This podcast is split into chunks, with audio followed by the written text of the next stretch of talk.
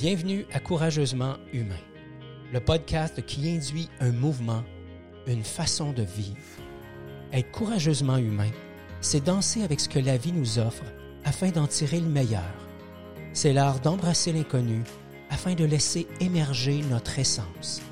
Si vous souhaitez vous délester de tous vos masques, de toutes ces armures, et ainsi vivre en harmonie avec vos propres couleurs, vous aimerez ce podcast dans lequel nous aurons, vous et moi, une conversation authentique et bienveillante. Apprendre à être courageusement humain, ça commence maintenant.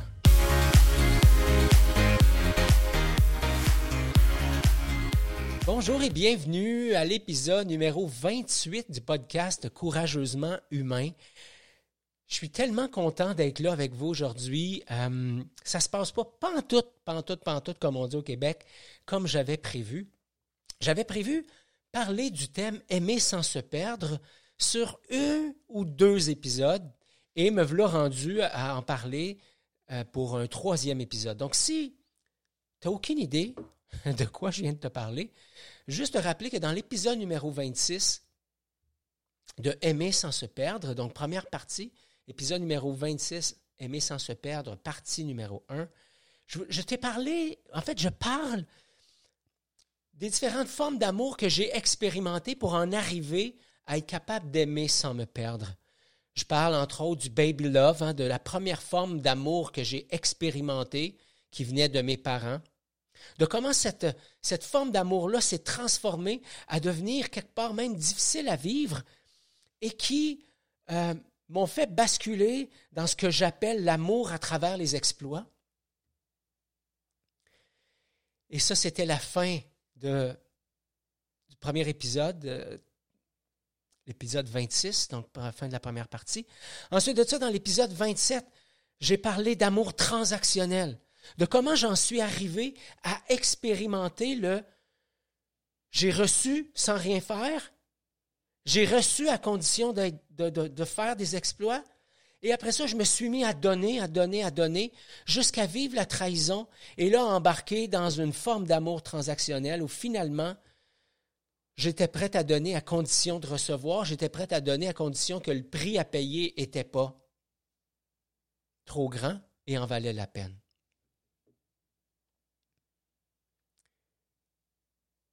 Et là, nous l'avons rendu. Et, et j'ai aussi parlé de l'amour inconditionnel que j'ai expérimenté et de la forme d'amour inconditionnel que j'ai expérimenté. Et euh, je ne l'ai pas expérimenté en relation amoureuse, cette forme d'amour-là. C'est aussi de ça dont il est question dans le podcast numéro 26, Aimer sans se perdre, partie 2. Et nous voilà dans l'épisode numéro 27, Aimer sans se perdre, partie 3. Et aujourd'hui, on va parler d'amour inconditionnel. Et juste avant d'embarquer là-dedans, si jamais ce n'est pas déjà fait, je t'invite à t'abonner au podcast, autant sur Apple Podcast que sur Google Podcast ou sur n'importe quelle autre plateforme euh, sur laquelle nous sommes. Et merci de partager le podcast. Merci de me faire part de, ce qui est là pour toi, de ce que tu ressens, de ton opinion, de tes suggestions. Merci de laisser un petit commentaire sur les plateformes euh, d'écoute podcast. Ça nous aide, ça m'aide à faire connaître le mouvement, le parcours courageusement humain. Alors aujourd'hui, j'ai envie de parler d'amour inconditionnel.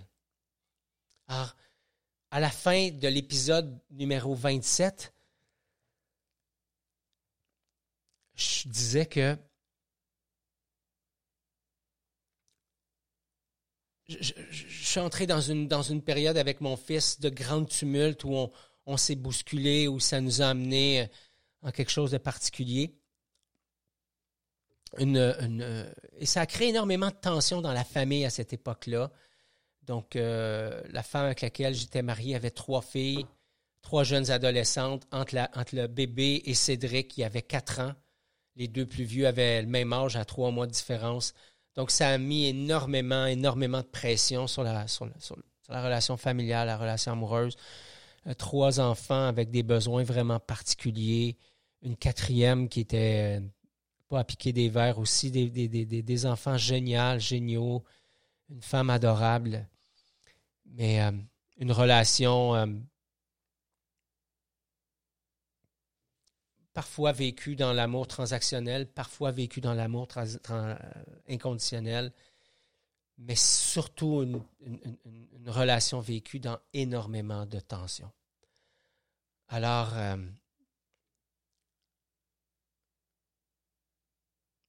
au mois d'août 2016, euh, pardon pour la pause, il y a un moment où j'ai replongé dans l'expérience en août 2016.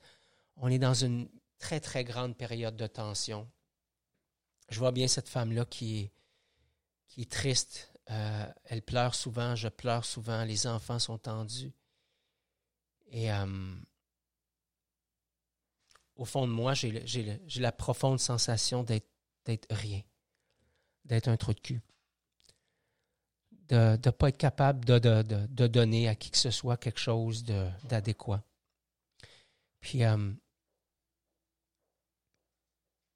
je suis dans une période de, grande souffrance. On vit dans une, grande maison, euh, grosse cabane, piscine creusée, euh, tout le monde a sa chambre, il y a trois salons, trois salles de bain un gym, piscine creusée, spa, cuisine extérieure, bref, la totale. Puis, euh, mais malgré tout ça, euh, j'ai l'impression d'être dans la déchéance. J'ai l'impression d'être perdu. J'ai l'impression d'être bon à rien. J'ai l'impression que tout ce que je fais, tout ce que je touche, touche pardon, ça crée euh, de la douleur, ça crée de la peine, ça crée ça crée du mal. J'ai l'impression d'incarner le mal. Et, euh, pendant que je te dis ça, je, reprends contact avec, euh, avec cette sensation qui était là dans mon corps à ce moment-là. Euh,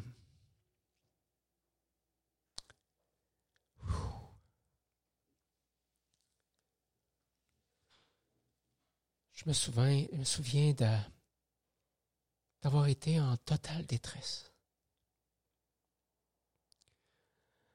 En totale détresse en portant la croyance qu'il fallait que je sois fort. En ayant la croyance qu'il fallait que je sois là pour chacun, chacune des personnes de cette famille-là.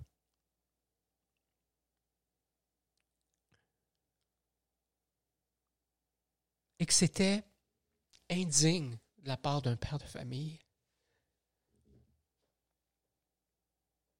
d'un leader digne de ce nom-là, de faire souffrir les gens autour de lui.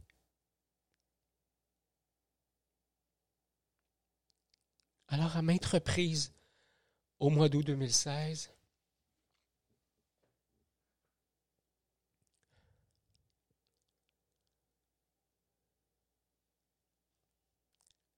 j'ai planifié la fin.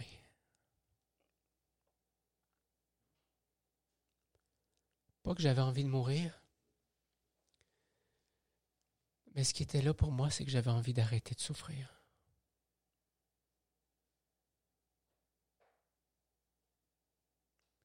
J'ai donc fait un plan, acheté ce qu'il fallait. Et à quatre moment en août 2016, j'ai tenté de, de mettre fin à tout ça.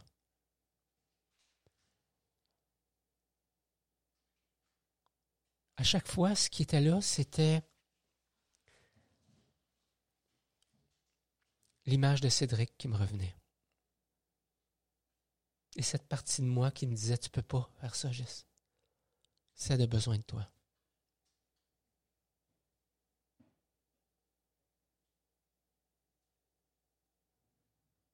vers ça que mon attention était tournée.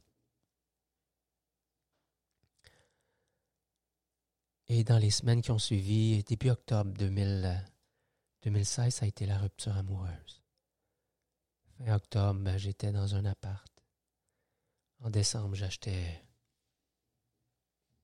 un jumelé, trois étages, trop gros, pour rien.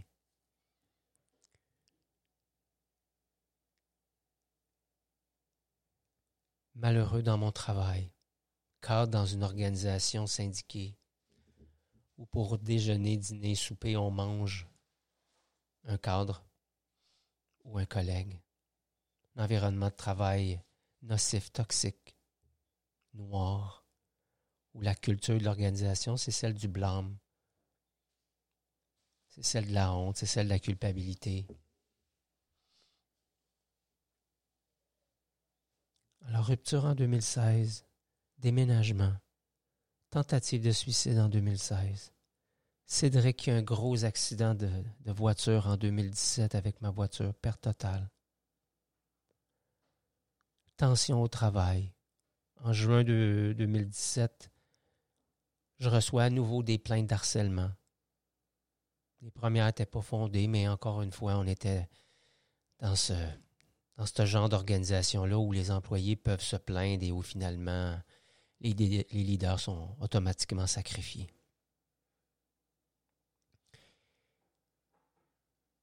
Et le 4 juillet 2017, en conduisant pour m'en aller au travail, je viens pour entrer dans le stationnement de, de, là où, où, est mon travail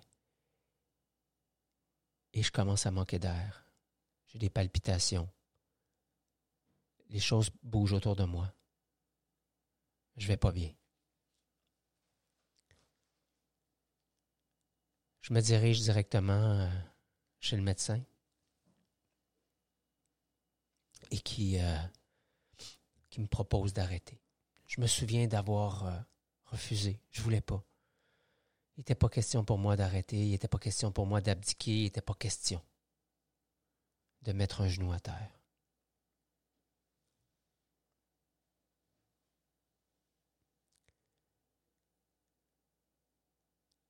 Et finalement, j'ai accepté. Et on est entré, mon employeur et moi, dans une partie de bras de fer. Et euh, remettre en question mon billet médical, etc., etc. Finalement, j'ai démissionné.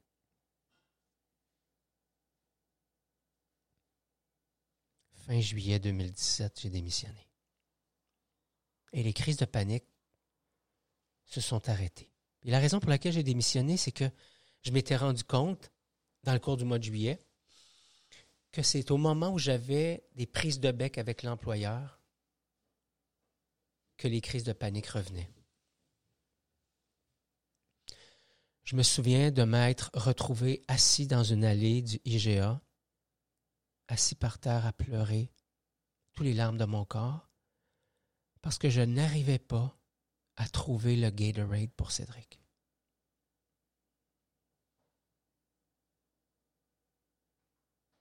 Et ce qui était le plus difficile à vivre, c'est que j'avais géré des grosses équipes, j'avais été en affaires, j'avais géré des gros budgets, plusieurs millions de dollars. Et là, je n'étais plus capable de gérer, trouver un Gatorade pour mon fils. J'étais anéanti.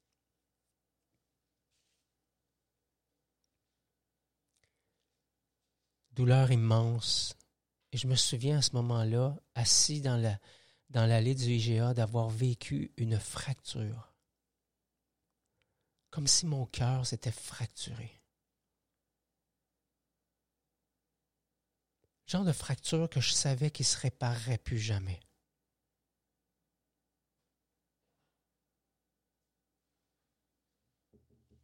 Fin 2017, je suis parti en Inde. Novembre-décembre, formation de prof de yoga euh, que j'ai malheureusement pas pu terminer dû à une rupture du talon d'Achille droit, une rupture complète du talon d'Achille. Mais ça a été quand même pour moi euh, en fait, ça a été une expérience incroyable où j'ai eu à poursuivre la fracture pour réaliser en cours de route que ce n'est pas mon cœur qui s'était fracturé, mais que c'était mon armure qui s'était fracturée, que c'était mes différents masques, que c'était mes différents habits de sauveur, de héros, de guerrier qui se fracturaient que j'avais besoin de laisser tomber.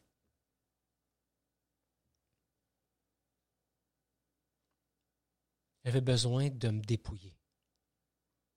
J'avais besoin de me délester. Et quand je suis revenu de l'Inde, c'est ça que j'ai fait.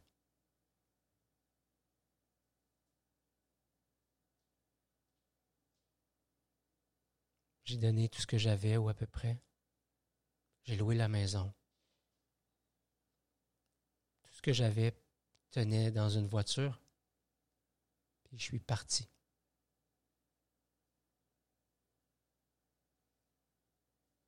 Et à partir de ce moment-là, j'ai plongé vers moi encore plus, afin de découvrir qui j'étais.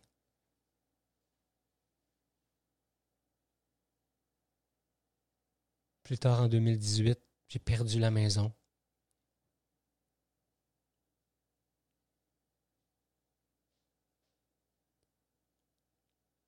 J'arrivais pas à me retrouver un emploi, j'arrivais pas à... Finalement, j'ai perdu, j'ai tout perdu.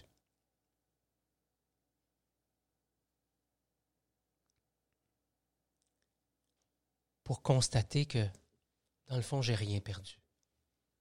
J'ai conservé l'essentiel.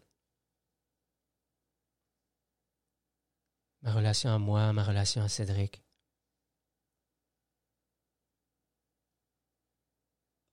Et j'ai commencé à ce moment-là, pour de vrai,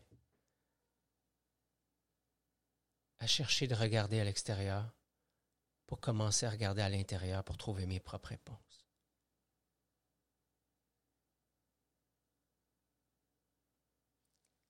Et c'est comme ça que j'ai commencé à développer l'amour inconditionnel envers moi. Trompe-toi pas, je ne suis pas dans l'amour inconditionnel envers moi à tous les instants, à tous les jours. Mais j'y arrive de plus en plus, avec bienveillance, avec amour. Je suis donc passé de l'amour de l'autre à l'amour de moi moins de dépendance face au regard de l'autre, plus d'amour pour moi-même. Évidemment, il y a eu des rechutes, il y en aura d'autres. Et à chaque fois, je bâtis ma sagesse intérieure. Puis c'est sur ces différents aspects de ma vie, de moi-même, de mes talents, de mon essence, de mes habiletés, que je me suis rebâti. Et j'apprécie de mieux en mieux, de plus en plus qui je suis, avec des rechutes. Je gagne, je perds. Mais dans chaque moment, ce que j'ai choisi de faire, c'est d'apprendre. Une des grandes forces que j'ai dans la vie, c'est la force de résilience. C'est la capacité d'apprendre dans l'action.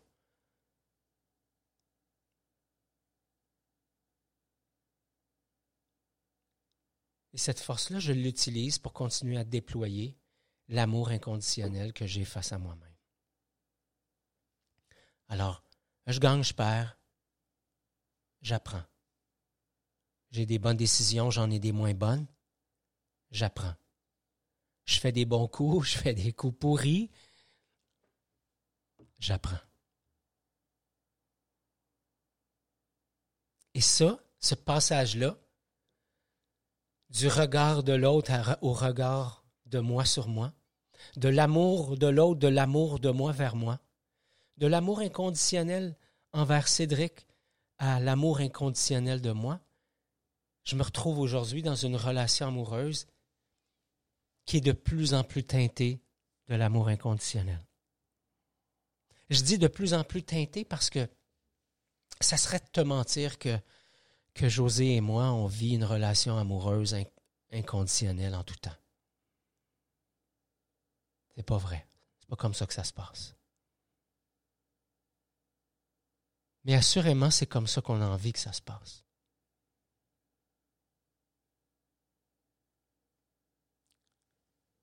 José, c'est un, un, cadeau 2019.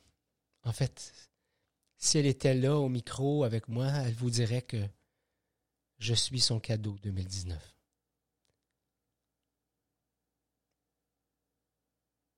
Mais comme elle n'est pas là, j'ai le droit, moi, de vous dire que c'est, ça a été elle, mon cadeau 2019. En voyage à Cuba, guide dans un voyage de vélo à Cuba, euh, j'ai rencontré José. Je l'avais vu euh, à la rencontre d'informations, puis euh, je l'avais trouvé à mon goût, sans plus. Je l'avais trouvé snob un peu. Pour réaliser plus tard que c'était pas du snobisme, c'était plus la timidité. Et euh, moi, je suis parti de, Montréal, elle est partie de Québec, cette, euh, ce voyage-là. J'accompagnais un groupe de Montréal. Et puis, euh, on va faire ça court, mais on s'est rencontrés en vélo, on a tissé des liens. Et ça a été magnifique juste depuis. On ne vient pas du tout du même milieu, on n'a pas le même parcours, quoiqu'on a quand même énormément de similitudes. Et José, comme moi, a expérimenté les mêmes formes d'amour que moi. Quand elle me partage son histoire, quand je lui partage la mienne, on réalise tous les deux qu'on a vécu le baby love, l'amour sur les exploits, l'amour transactionnel, l'amour inconditionnel envers quelqu'un d'autre qui n'était pas notre amoureux, amoureuse.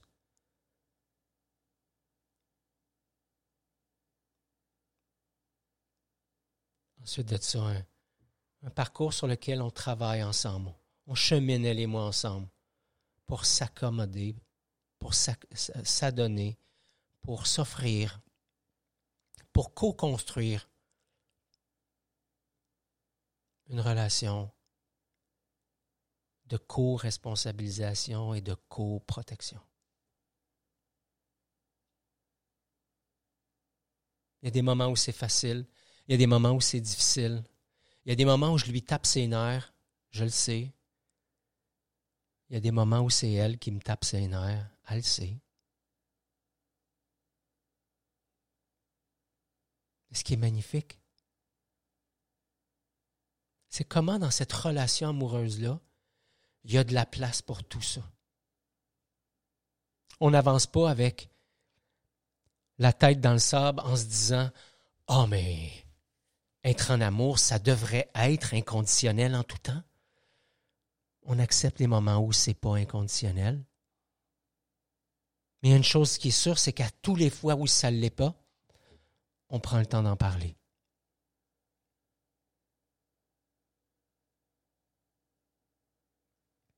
Pour arriver à aimer sans me perdre, je suis donc passé par différentes formes d'amour que je pourrais et que j'ai dans le temps tenté de passer au broyeur à déchets parce que la tristesse, la douleur qui habitait mon corps était tellement grande que je voulais que ça cesse. Et aujourd'hui, je réalise à quel point c'est tout ça qui a façonné l'homme que je suis. C'est tout ça qui a façonné l'amoureux que je suis. C'est tout ça qui a façonné le spécialiste de la communication bienveillante que je suis, le coach que je suis, le communicateur que je suis, le père que je suis, l'ami que je suis. Et en même temps, c'est tout ça qui a façonné le père que je suis pas, l'ami que je suis pas, l'amoureux que je suis pas. Ce que je suis pas est ce que j'ai pu envie d'être. Ce que je suis pas est ce que je ne veux pas être.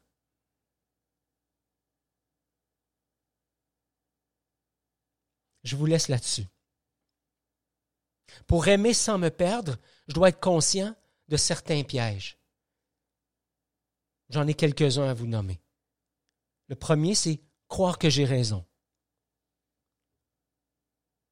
Ou que croire que l'autre a tort. Parce que c'est un peu différent dans l'énergie. Un autre piège, croire que l'autre me doit quelque chose. Ou croire que moi je dois quelque chose à l'autre quand ces pièges-là sont en action, je ne suis pas dans l'amour inconditionnel. Pour vivre une relation amoureuse passionnée, passionnante, stimulante, confrontante, déstabilisante, Quelles sont les pistes? Quels sont les ingrédients? Beaucoup de discussions. Beaucoup, beaucoup, beaucoup de discussions. Du temps passé à écouter l'autre dans ses blessures, à parler de soi,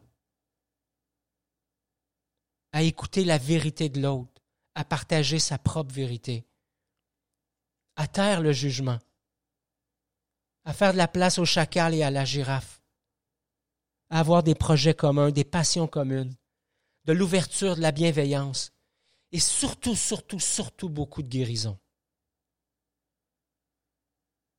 Pour aimer sans me perdre, j'ai donc dû d'abord me perdre dans l'autre. Ensuite, faire en sorte que l'autre se perde en moi.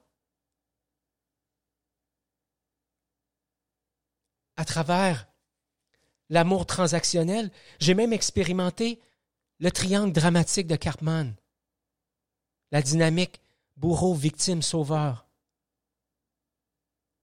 Ensuite, j'ai expérimenté le détachement avec l'autre.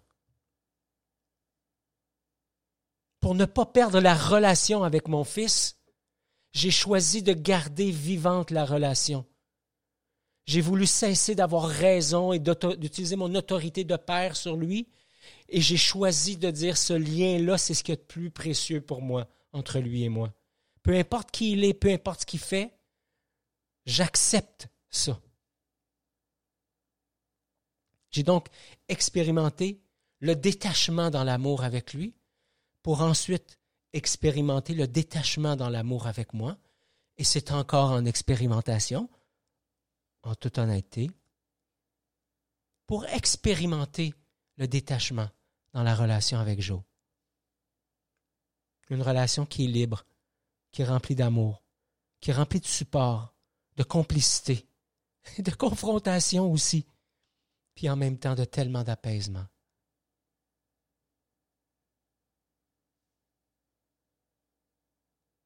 Quand je tombe, je me relève. À chaque fois, en emportant un peu plus de lumière dans mes parties sombres. Quand elle tombe, elle se relève, toujours en apportant un peu plus de lumière dans ses parties sombres. quand je tombe, nous nous relevons tous les deux en apportant un peu plus de lumière dans chacune de nos parties sombres. Tomber et se relever. Aimer sans se perdre. C'est aussi ça, être courageusement c'est tout pour l'épisode d'aujourd'hui. Merci beaucoup d'avoir été là. Si vous avez apprécié l'épisode, n'hésitez pas à la partager avec vos amis. Je vous invite à vous abonner, à laisser un commentaire. Ça nous aide à faire connaître l'émission. Et comme à l'habitude, je vous invite à être courageusement humain.